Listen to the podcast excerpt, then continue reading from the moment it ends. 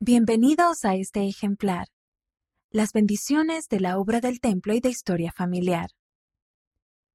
Por medio de la participación en la obra del templo y de historia familiar, he recibido muchas bendiciones en mi vida y también he visto en la vida de otras personas que nunca es demasiado tarde para que los familiares vivos y fallecidos reciban esas bendiciones.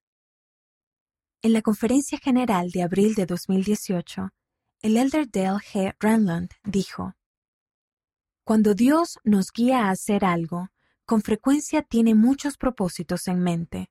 La obra del templo y de historia familiar no es solo para los muertos, sino que también bendice a los vivos. El elder Renland luego mencionó muchas bendiciones, incluso bendiciones de sanación, que puede recibir nuestra familia si participamos en la obra del templo y de historia familiar.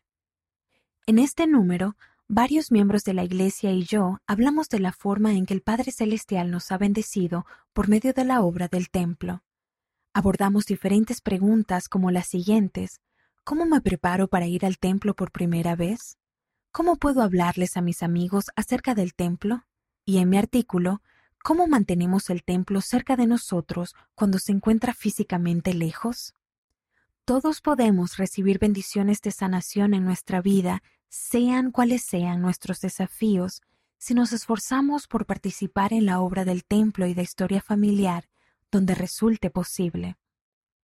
Por medio de nuestros esfuerzos individuales, por pequeños que nos parezcan, podemos ayudar a llevar a cabo la obra del Señor de redimir a nuestros muertos y fortalecer a nuestra familia. Afectuosamente, Lisa Preble, Estaca Davenport, Australia.